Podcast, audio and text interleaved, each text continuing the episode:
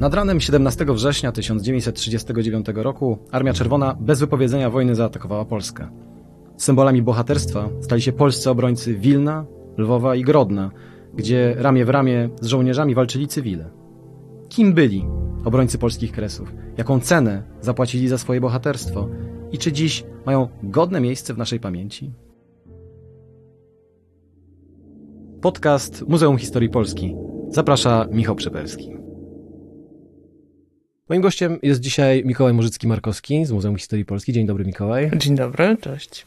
Będziemy rozmawiać o 17 września 1939 roku, o tym, co tę datę poprzedziło i o tym, co było później. O tym, jak Polacy walczyli z Sowietami we wrześniu 1939 roku. Powiedz, czy my mieliśmy szansę obronić się przed sowieckim atakiem we wrześniu 1939? Mieliśmy szansę. Właściwie ta wojna była wygrana. Prawie. Na papierze. Dobrze to wyglądało. Robiono takie ćwiczenia sztabowe. Wiesz, stół, duża mapa, jakieś chorągiewki, ktoś coś tam przesuwał. I nawet był przy tym Piłsudski. I było tak. Ustawiono literkę N na zachodzie polskich granic. Wygraliśmy wojnę z Niemcami. Postawiliśmy literkę R na wschodzie naszych granic. Wygraliśmy wojnę z Rosją. Ale nagle jakiś oficer wziął dwie literki. Z jednej strony postawił N, a z drugiej R. Jak Piłsudski to zobaczył, cały sztab wstrzymał oddech. Po prostu tak mu twarz stężała. Przez chwilę nic nie mówił, a potem powiedział: Nie, to nigdy nie może się zdarzyć. A jeśli się zdarzy, to będziemy do ostatniego bić się szablami na, pracu, na placu saskim. Nie. Zabrać mi to. Tak być nie może. Nie myślano niestety o wojnie na dwa fronty.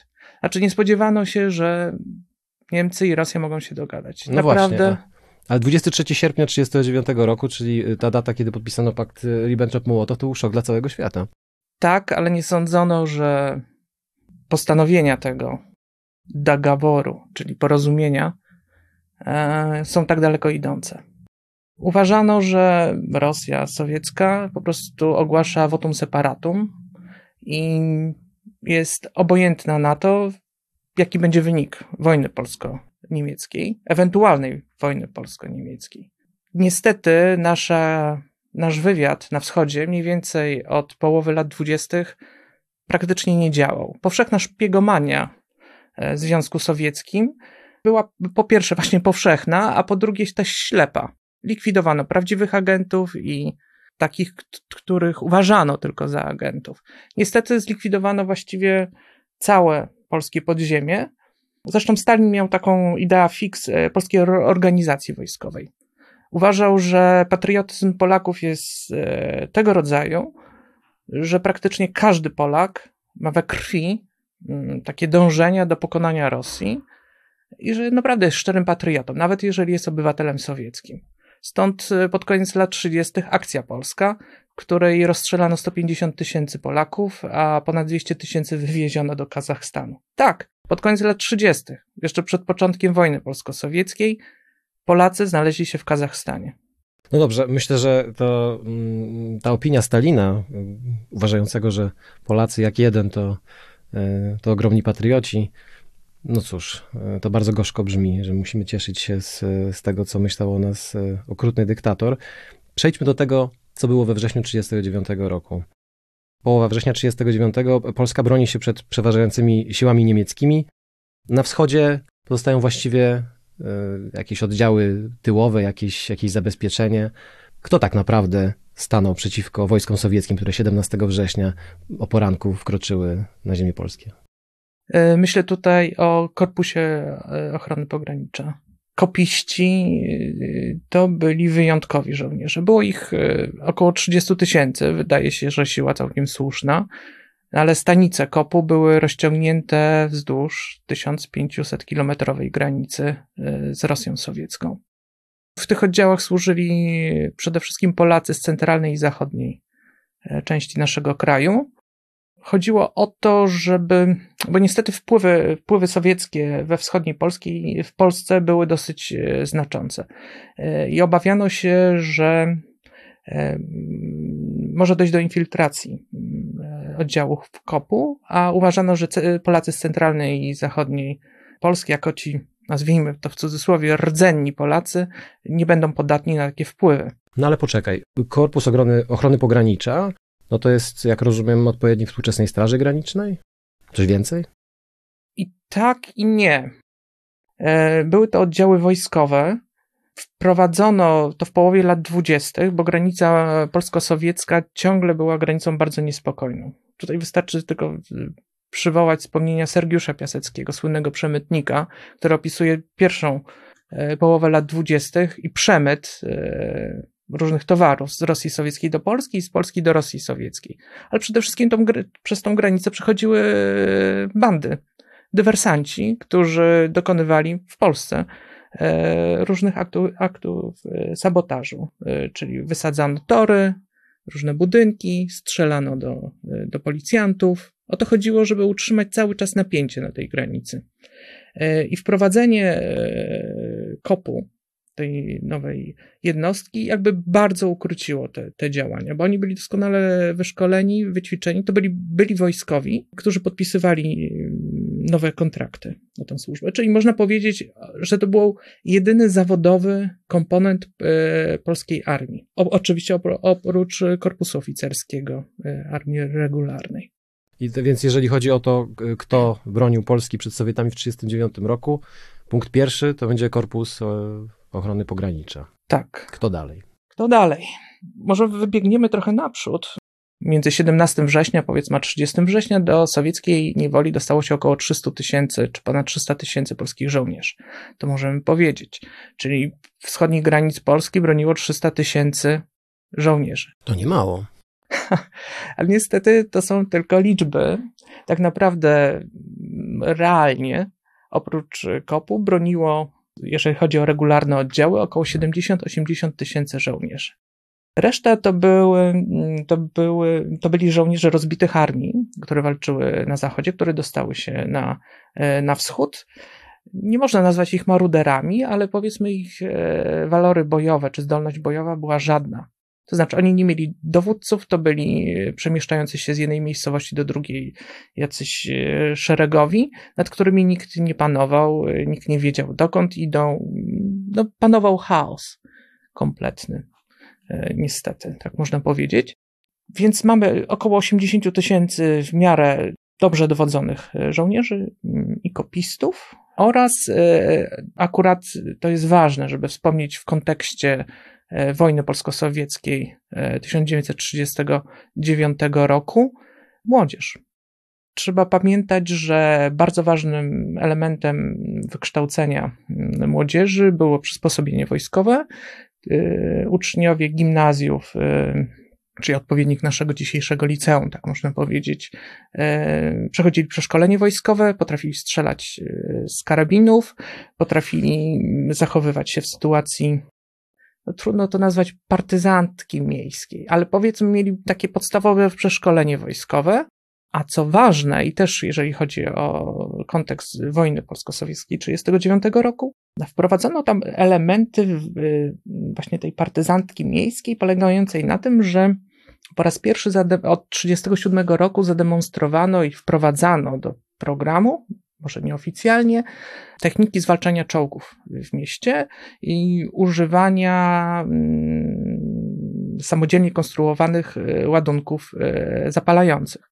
No, myślę tutaj przede wszystkim o słynnych koktajlach Mołotowa, czyli butelkach e, z naftą czy benzyną, obwiązanych szmatą, które rzucano na, na czołgi. Okazało się, że broń ta dała stronie polskiej pewną przewagę w tych starciach z bolszewikami i przyniosła Sowietom największe straty w, w broni pancernej. Jest to zupełny paradoks, tak, ale bardzo charakterystyczne dla wojny polsko-sowieckiej z tego okresu jest właśnie takie zaczynki e, walk w miastach, czego mhm. wcześniej nie prowadzono praktycznie. Ale czy to prowadzi nas ku takiej myśli, że właściwie na kresach wschodnich, we wschodniej części II RP broniły się głównie miasta? Jak już o tym mówiliśmy, no pierwsze, pierwsze uderzenie przyjęły e, oddziały kopu. I te baony naprawdę w sposób solidnie walczyły, w sposób uporządkowany się cofały, bo jednak e, Sowieci rzucili e, no, blisko, tutaj rachunki są różne, ale od, od, od pół miliona do 700 tysięcy żołnierzy w dużej mierze to była e, bardzo znacznej ilości broni pancernej. O tym można opowiadać, w jakim ona była stanie, jakie oni mieli problemy. Znaczy, wyniknęły w ogóle w czasie wojny z Polski pewne problemy logistyczne i techniczne dla armii sowieckiej, które potem w, i w Finlandii okazały się no, tragiczne w skutkach na szczęście dla armii sowieckiej, a potem w czasie wojny z trzecią Rzeszą. Mm, jakby nie wyciągnięto z tego wniosków, były raporty, ale to może jest zbyt e, w tym momencie daleko idąca dygresja. Czyli kopiści się cofają w sposób uporządkowany. E, mamy trzy wielkie miasta, które mają się bronić, czyli Lwów, Grodno i Wilno. Najważniejsze jest tutaj e, Grodno, które, które jest siedzibą dowództwa okręgu Korpusu trzeciego, który odpowiada za cały ten e, środkowy i północny odcinek, odcinek frontu.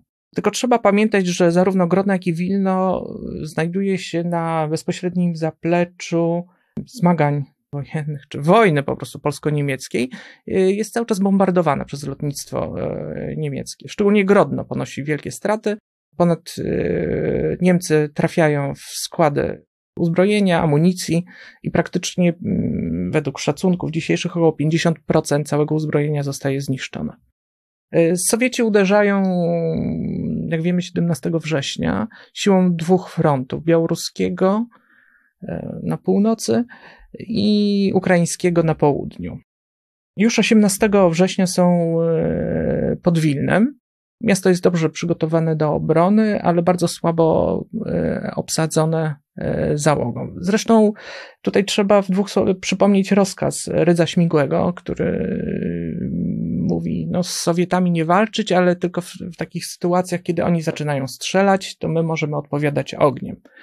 Dyrektorowa jest bardzo niejasna, wprowadza potworny chaos na froncie wschodnim, tak można powiedzieć po prostu dowódcy w różny sposób interpretują e, polecenie dowódcy, e, naczelnego wodza. Mm, nie inaczej jest w Wilnie. Wśród wyższych oficerów dochodzi do, e, do zamieszania. Jedni uważają, że trzeba Wilna bronić, inni uważają, że nie, że trzeba ocalić jak najwięcej jakby tej mm, wojskowej substancji, wycofać się na Wilno, na Litwę. E, i tam się dać internować i potem przedzierać się na zachód i liczono na to, e, to w ogóle była generalna zasada. Wszyscy wojskowi myśleli, że w momencie ataku e, sowieckiego na Polskę, właściwie niektórzy uważali to za atak, niektórzy byli poddani jakby sowieckiej propagandzie, udawali, wydawało im się, że jest to pomoc, ale wszyscy byli przekonani, że w tym momencie kampania wrześniowa jak to mówiono w PRL-u, została przegrana i należy się mm, wydostać na zachód, tam y, sformować nowe oddziały u boku Francji, uderzyć, uderzyć na Niemcy z zachodu. No ale ostatecznie spowodowało to, że Wilno się broniło, czy nie? I tak i nie. Ponieważ y, Rosjanie podeszli od, od południa, podjęto decyzję, wyższe dowództwo obrony, no, że należy wycofać jednostki. Nie wszyscy żołnierze posłuchali tego rozkazu jak już wspomniałem, zupełny, zupełny chaos. Część oddziałów, e, które zostały, e, zostały w mieście, strzelały do, e, do wchodzących bolszewików. Ludność cywilna mm, była absolutnie zdezorientowana. Żołnierzy opuszczających miasto polskich obrzucano inwektywami, krzyczono zdrajcy, zdrajcy, zdrajcy. Młodzież Wileńska była bardzo poruszona. E, kto miał dostęp do broni, ten strzelał do bolszewików i w ogóle no, no sytuacja Armagedon, można powiedzieć. W takiej sytuacji e, obrona miasta oczywiście była niemożliwa, natomiast Rosjanie, którzy weszli e, do miasta, bo przełamali oczywiście bez trudu E, polską tą wątłą, czy taką prowizoryczną zupełnie obronę. 19 września już zajęli, e, zajęli miasto. Szczególnie, że no Wilno było takim miastem, gdzie ta słynna pokazucha rosyjska, czyli taka demonstracja siły miała e, szczególny charakter, bo skierowano tam przede wszystkim broń pancerną. I we wspomnieniach Wilniuków z tamtego okresu jest to, że patrzyli na tych krasnoarmiejców, którzy byli słabo ubrani, w jakichś łapciach, no wyglądali fatalnie, ale wszyscy podziwiali potęgę pancerną, pancernych kolumn e, sowieckich. To zrobiło na wszystkich olbrzymie wrażenie.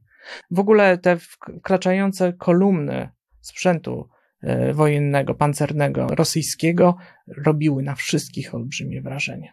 No dobrze, Wilno z tego co mówisz, do obrony przygotowane było słabo, ale na przykład jeżeli spojrzymy na Lwów, to sytuacja była zupełnie inna. Lwów bronił się od zachodu przed e, wojskami e, niemieckimi. Miasto było ufortyfikowane, miasto było nieźle obsadzone i tam chyba Sowietom było znacznie trudniej.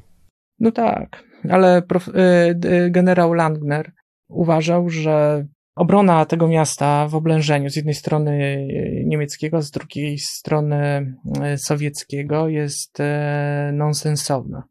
I znowu uznano, że jeżeli jest tylko szansa, należy się przebijać do Rumunii, wykonując rozkazy naczelnego wodza. Miasto było doskonale przygotowane do obrony, żołnierze byli zmotywowani. To najlepiej pokazuje właśnie przykład tego miasta, że polska obrona, jeżeli dobrze była ukierunkowana, to żołnierze naprawdę walczyli bardzo dobrze, karnie.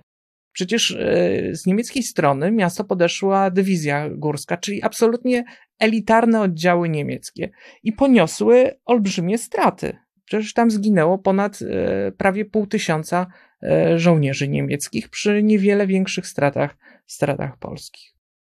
Przecież są opisy obrony Lwowa i pokazują, że rzeczywiście miasto mogło się bardzo długo bronić. Natomiast kompletnie była niejasna sytuacja co do intencji sowieckich, co jest zdumiewające. Znaczy, o tym, co wiemy o 1920 roku i w ogóle o, e, o tym, jak Rosjanie dotrzymują różnych umów. Uznano, że, że po prostu miasto trzeba właśnie poddać nie Niemcom, a Rosjanom i w ten sposób można uratować polską, polską armię. To znaczy, że Rosjanie pozwolą, żeby oddziały polskie, które bronią Lwowa, mogły się dostać do Rumunii, a potem przedostać na zachód. I głównodowodzący jakby uważał, że, że na pewno tak się stanie. No ale tak a się nie stało. Nie stało się, szczególnie, że od samego początku Rosjanie wcale podchodzili pod Lwów nie jako przyjaciele, tylko jako wrogowie, bo wystarczyło, że spotkali jeden czy drugi jakiś polski oddział i natychmiast otwierali ogień. Przecież nie otwierali tego ognia do Niemców. To, to się nie zdarzyło w 1939 roku. Jakoś się potrafili pilnować. Natomiast jak tylko widzieli Polaków, Rosjanie natychmiast otwierali ogień, strzelali i w ogóle bez żadnych. Ale uznano, że to są. Y, polskie dowództwo uważało, że no niestety na wojnie tak jest, albo że to są jakieś pomyłki. I oczywiście praktycznie wszyscy, natychmiast y, Rosjanie oczywiście zgodzili się na wszystkie polskie warunki poddania miasta, że wszyscy żołnierze i oficerowie będą e, mogli odejść. E, przecież e, generał Langer udał się nawet do Moskwy, żeby dalej negocjować warunki losów polskiej załogi broniącej Lwowa, ale ci wszyscy oficerowie, praktycznie większość z nich zginęła potem w Katyniu. No, nie mieli szans. Właściwie zostali znaczy, oczywiście to nie było intencją dowództwa i nie mogli tego przewidzieć, ale właśnie skinęli i są w dołach Katynia do mhm. dziś. Lwów to jest e, miasto e, Semper Fidelis, zawsze wierne. E, tak, takie, miasto, takie miano zyskało sobie w latach 18-19 podczas walk o polskość tego miasta, walk z Ukraińcami przede wszystkim. Ale kiedy myślimy o roku, o roku 39, to Orlęta nie kojarzą nam się z Lwowem, ale pojawiają się w kontekście Grodna, czyli trzeciego miasta, o którym chciałbym, żebyśmy, żebyśmy wspomnieli. Powiedziałeś, że to było miasto istotne z punktu widzenia y, strategicznego, ale chyba jego obrona wyglądała dosyć specyficznie na tle, no właśnie, całości sytuacji na Kresach nawet. Grodno to nie jest jakieś tam miasto, można powiedzieć 50 tysięcy, ale to przecież była jedna ze stolic I Rzeczpospolitej, przecież tam się odbywały sejmy to było miasto bardzo mocno obecne e, w historii Polski. Ciągle się o nim zapomina. To znaczy, to jest niezwykłe. Właśnie Lwów, Wilno. Ale przecież po środku jeszcze mamy Grodno. Grodno przed wojną zamieszkane w połowie przez Polaków i w połowie przez Żydów. Jak już wspominałem, e, też było, stacjonowało tam dowództwo okręgu e, Korpusu III, które odpowiadało za obronę właśnie przed e, bolszewikami całej północno-wschodniej części Polski. Grodno też było bardzo bujnym ośrodkiem krzewiącym kulturę polską w ogóle e, na tych obszarach. Miało bardzo e, duży wpływ na, wahałbym się tu użyć słowa polonizację mniejszości, które tam zamieszkiwały, ale bym powiedział, odgrywało państwowo-twórczą rolę na tych obszarach. To znaczy w sposób integrowało wokół idei państwa polskiego zamieszkujące tam mniejszości, przede wszystkim Białorusinów i Żydów.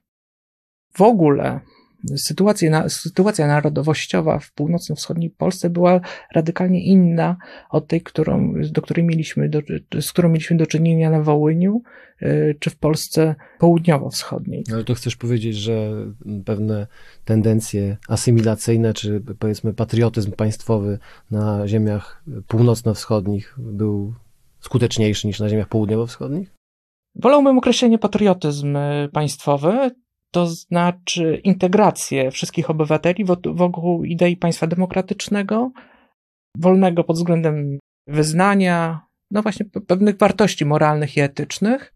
I ta polityka tam przynosiła pewne, pewne efekty. Natomiast w południowo-wschodniej Polsce no mamy e, do czynienia z aspiracjami e, mniejszości, czy właściwie tam większości ukraińskiej, do stworzenia własnego państwa.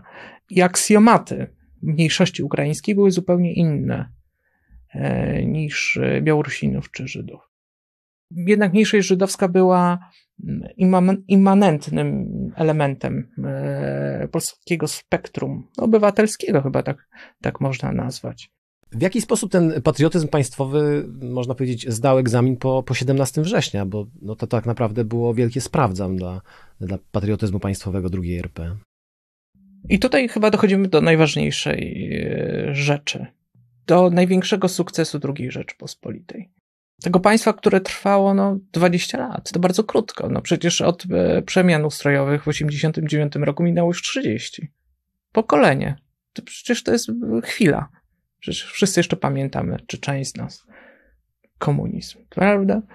A tutaj edukacja w II Rzeczpospolitej, przede wszystkim pamięć, która opierała się na pamięci roku 1920, czyli śmiertelnemu zagrożeniu dla naszej państwowości i w ogóle bytu narodowego, e, stanowiła kamień węgielny, na którym budowano świadomość nie tylko etnicznych Polaków, tylko wszystkich obywateli. Bo wojna 1920 roku nie była wojną Polaków z Rosjanami. To było starcie, jak to się już bez przerwy mówi, starcie dwóch cywilizacji a właściwie starcie dwóch wizji człowieka, człowieka wolnego, który sam podejmuje decyzje, razem i uciera je z innymi współobywatelami. I wizją obywatela, właściwie poddanego państwa totalitarnego, który wypełnia misję, którą nakłada, właściwie nie misję, rozkazy państwa i młodzież, czy Polak, czy młody Polak, czy młody Żyd, nie wiem, Ukrainiec, Białorusin był wychowywany w duchu wolności. I on wiedział, że za wschodnią granicą, przynajmniej starano mu to się uświadomić, jest świat, do którego on nie chce, bo świat nieprawdziwy, świat kłamstw. Oczywiście jednym z kamieni węgielnych właśnie był też pamięć e, Orląt lwowskich, ale nie uwypuklano tutaj przede wszystkim to, że Polacy walczyli z Ukraińcami. Raczej podkreślano fakt, że każdy, nawet najmłodszy, jest obywatelem tego państwa i za to państwo jest odpowiedzialne. I że nadchodzą takie chwile, kiedy trzeba podnieść ten karabin i o to państwo walczyć. O siebie, o państwo, o swoich współobywateli. Na tym się koncentrowano. Ja wiem, że to jest może szokujące, że był, że był kult, żeby dzieci wysyłać y, na pierwszą linię. Tak nie było. Chodziło o wykształcenie pewnej, jak już jeszcze raz to powtórzę, odpowiedzialności. I mamy rok 1920 i mamy Grodno 1939. I w tym Grodnie, gdzie mamy znowu wlewają się jakieś rozbite oddziały polskie. Są jacyś rozszalali yy, dowódcy, którzy nie wiedzą, co robić. Jedni wychodzą z miasta, drudzy wchodzą, jedni chcą walczyć, drudzy strzelają sobie w łeb, bo myślą, że wszystko się skończyło. To są, to są starzy żołnierze. Żołnierze jeszcze, którzy byli oficerami w armiach zaborczych, rosyjskiej, austro-węgierskiej, pruskiej. I oni nie wiedzą, co robić. Ale młodzież, mieszkańcy tego miasta wiedzą doskonale. Trzeba walczyć. To, to jest jedyny, jedyny, to nawet nie jest rozwiązanie. To jest po prostu oczywista jedna myśl. Że jeżeli ktoś nas atakuje, musimy się bronić. I robią to. Właśnie to robią gimnazjaliści, nastolatkowie. Wspierają żołnierzy. To oni tych y, zmarkotniałych żołnierzy napawają jakąś, jakąś dumą z tego, że, że, można walczyć, że nie, nie wszystko jest stracone. Walki o Grodno trwają między 20 a 22 e, września. No, z punktu widzenia militarnego ma to ograniczoną no nie chcę powiedzieć wartość, ale może ograniczone znaczenie, znaczenie strategiczne, ale z punktu widzenia e, moralnego znaczenie jest nie do przecenienia. To jest moralnego, ale też yy, geostrategicznego, takie modne teraz słowo. Yy, może sobie polecam, jeżeli ktoś chce, przejrzeć sobie sowieckie gazety do 22 września i po 22 września. Na czym polega różnica? Jest gigantyczna. Na początku jest mowa o tym, że wszystko się rozsypało, państwo polskie nie istnieje, żołnierze uciekają, są zdemoralizowani.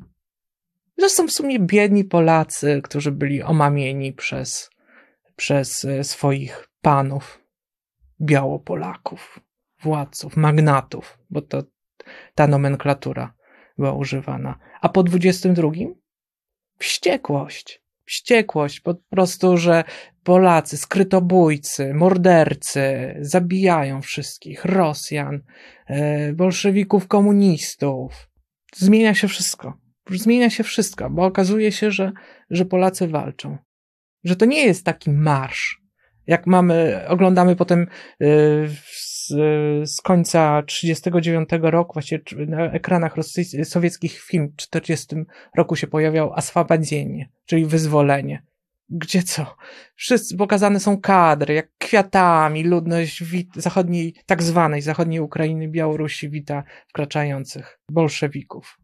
Oczywiście takie przypadki miały miejsce, ale było też inaczej, było też tak jak w Grodnie w ogóle Grodno jest, ocaliło dla nas pamięć e, wojny polsko-sowieckiej 1939 e, roku, września 1939 roku, że ofiara wielka, jaką poniosło to miasto, miała sens.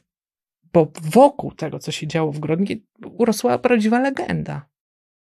I mieliśmy znowu swoje Orlęta, tym razem grodzieńskie.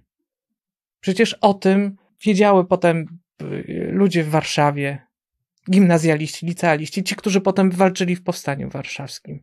Wiedziano w Poznaniu, w Krakowie.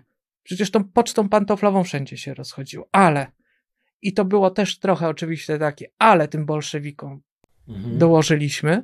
Choć jednocześnie, jeżeli tak mówisz, to wszystko są piękne słowa, ale nie możemy nie powiedzieć o tym, jakie, jakie były dramatyczne konsekwencje tej y, z górą dwudniowej obrony, bohaterskiej obrony Grodna, w którą zaangażowani byli y, żołnierze, ale tak jak powiedziałeś, ludzie młodzi, gimnazjaliści, czy jeszcze młodsi nawet.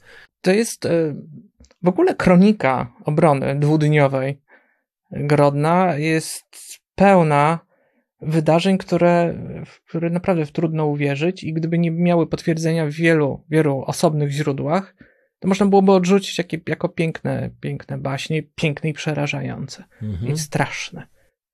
Ale podaj, podaj, podaj jakiś przykład. Na przykład y, już y, w momencie poddawania miasta, czyli poddawania, powiedzmy, nawet nie pacyfikacji, zdobycia Grodna przez Sowietów, dwóch chłopców, Polak i Żyd, schowali pod swoje koszule granaty, pokazywali, że mają y, ręce wolne od broni i na tym zawieśli sobie białe flagi, znaczy białe chusteczki. Na nadgarstkach. Na nadgarstkach i podeszli do, do sowieckich czołgów i się wysadzili, zabijając kilku żołnierzy sowieckich, oficera i niszcząc czy uszkadzając czołgi. Nie wiem, czy to jest dobry przykład, ale z pewnością jest to szokujący, szokujący przykład. przykład ale pokazuje no, pewne takie skrajne postawy z jednej strony, ale z drugiej, jeżeli to jest skrajna podstawa, to jaka była średnia? Też bardzo wysoka, to znaczy motywacja do walki, ale też taka e, brak zgody na to, co się dzieje, nawet za ceny własnego życia. Kiedy bolszewicy zajęli Grodno, e, obrońcy zapłacili naprawdę najwyższą cenę. Bo tutaj jakby spotkały się dwie rzeczy. Po pierwsze, Rosjanie nie spodziewali się oporu. Po drugie, tego typu oporu, z jakim mieli do czynienia, czyli walk w mieście. I tutaj można wspomnieć o używaniu tych y, koktajli Mołotowa.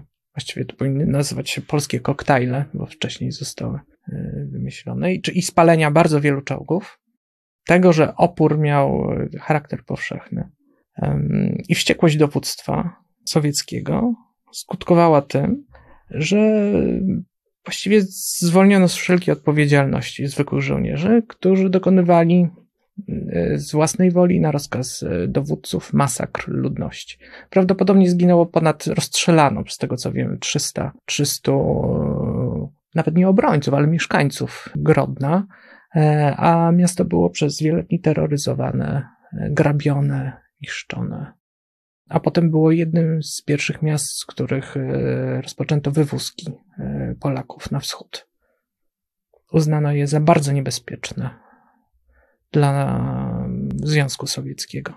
I chyba było takim w rzeczywistości. Jak dzisiaj patrzymy z perspektywy III Rzeczpospolitej na, na pamięć o, obronie Grodna, w pewnym sensie też na obronę wszystkich miast kresowych czy kresów w ogóle w 1939 roku przed inwazją sowiecką, to właściwie to nie sposób nie zapytać, jakie jest miejsce e, pamięci o tym w naszej współczesnej pamięci historycznej. Czy Polacy w ogóle pamiętają o obrońcach Kresów w 1939 roku? Zupełnie nie pamiętają. A jeszcze może kończąc temat Grodna jako miasta wyjątkowego, pamiętajmy, że do dzisiaj 25% mieszkańców tego miasta przyznaje się do polskich korzeni, a większość z tych 25% mówi po polsku. Dlaczego nie zostali wysiedleni, tak jak inni? A może nie chcieli wyjechać, jak mieli okazję? No właśnie, nie chcieli wyjechać, bo mieli taką możliwość po 1945 roku. Byli bardzo przywiązani do tego, do tego miasta. No, na pewno byli nadzwyczajnymi ludźmi, pewnie są nimi do dzisiaj. I ta mała ojczyzna, jaką tam mają do dzisiaj, jest czymś nadzwyczajnym. Ale czego nie pamiętamy? W okresie PRL-u wiemy, dlaczego nie, nie pamiętaliśmy, bo te ziemie były uważane za tak zwaną zachodnią Ukrainę, zachodnią Białoruś, która na krzywdzie, tak zwanej krzywdzie narodów, które tam zamieszkiwały, czyli Białorusinów i Ukraińców, raczej wbrew nim została jakby przyłączona do Polski. Oczywiście tak nie było.